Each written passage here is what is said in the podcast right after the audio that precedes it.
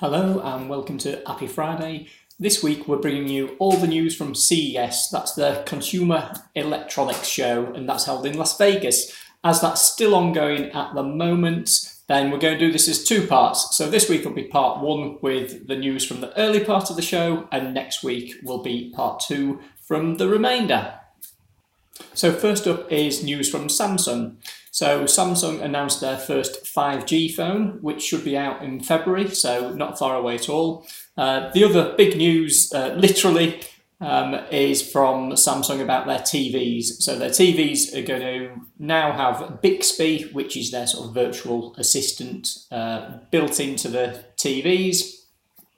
And the other thing with their TVs, they're going to have iTunes. Um, so that's the first sort of non Apple device to have iTunes built in. So maybe there's a shift going on there with Apple.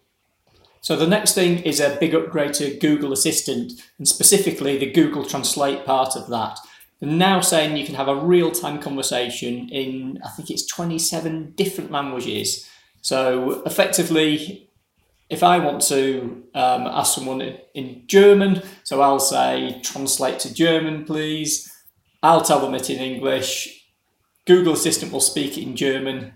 The German person responds in German and it then translates and speaks it back in English to me. So it's a sort of real time translator. Um, there's some demo videos out there if you have a look on YouTube or if you look on our blog, we've got a link to a sort of demo video there.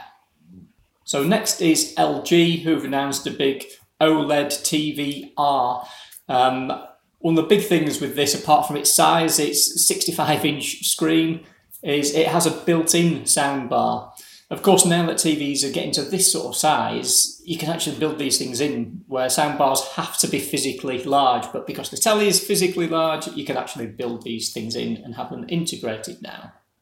They have actually announced a new separate soundbar that has Dolby Atmos, um, Meridian Audio, and Google Assistant again built into the soundbar itself. The other news from LG was laptops. So they have a 17 inch version uh, of their Gram laptop. So this is a really lightweight but really powerful uh, sort of dedicated laptop. Um, they also announced a new two in one. So the two in one laptops are the ones where the screen detaches. You can use that as a touch screen, as a separate tablet, or have it connected as a traditional laptop. Lenovo were there with a range of laptops, but one of the sort of new things for them is what they call their smart clock.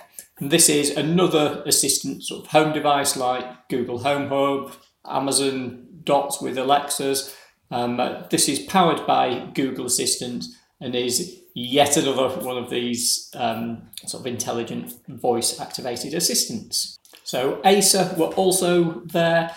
They're well known for laptops and particularly Chromebooks. They seem to make decent Chromebooks. So they announced their AMD powered Chromebook. Um, this particular device, although it's a budget device, so it will be between 250 and 300 pounds, it's a really good spec. It's got an HD display um, and it's powerful. So yeah, so it's going to be interesting to see benchmarks and performance tests with that Chromebook. Next up is Huawei. So Huawei are better known for their smartphones. Uh, they do some powerful but fairly inexpensive devices. So they've now moved into laptops as well. So they have something called the MateBook. Um, this is gone in straight for the MacBook MacBook Air. Um, it's actually thinner and lighter than the MacBook Air. It's got i5 and i7 processors, so it should outperform it too. Um, and it's going to be a fraction of the cost of a MacBook Air if we know Huawei well. And finally, we'll talk about Sony. So, Sony probably best known for their TVs, and as expected, they announced um, a couple of new TVs. Um, some of these are absolutely huge. I think one's 98 inches. Um, they've also upped quality. So they announced an 8K TV, where I guess if you're at 98 inches, then you have to have ridiculous quality as well. Otherwise, everything's going to look blocky and pixelated. And as you'd expect with a high end TV, they're starting to take the smart assistants into those. So they've got uh, Google Assistant, Alexa, So basically, they've got all things covered. They've got AirPlay as well, so you can use them just as an audio device um, or for streaming video straight from your iPhone.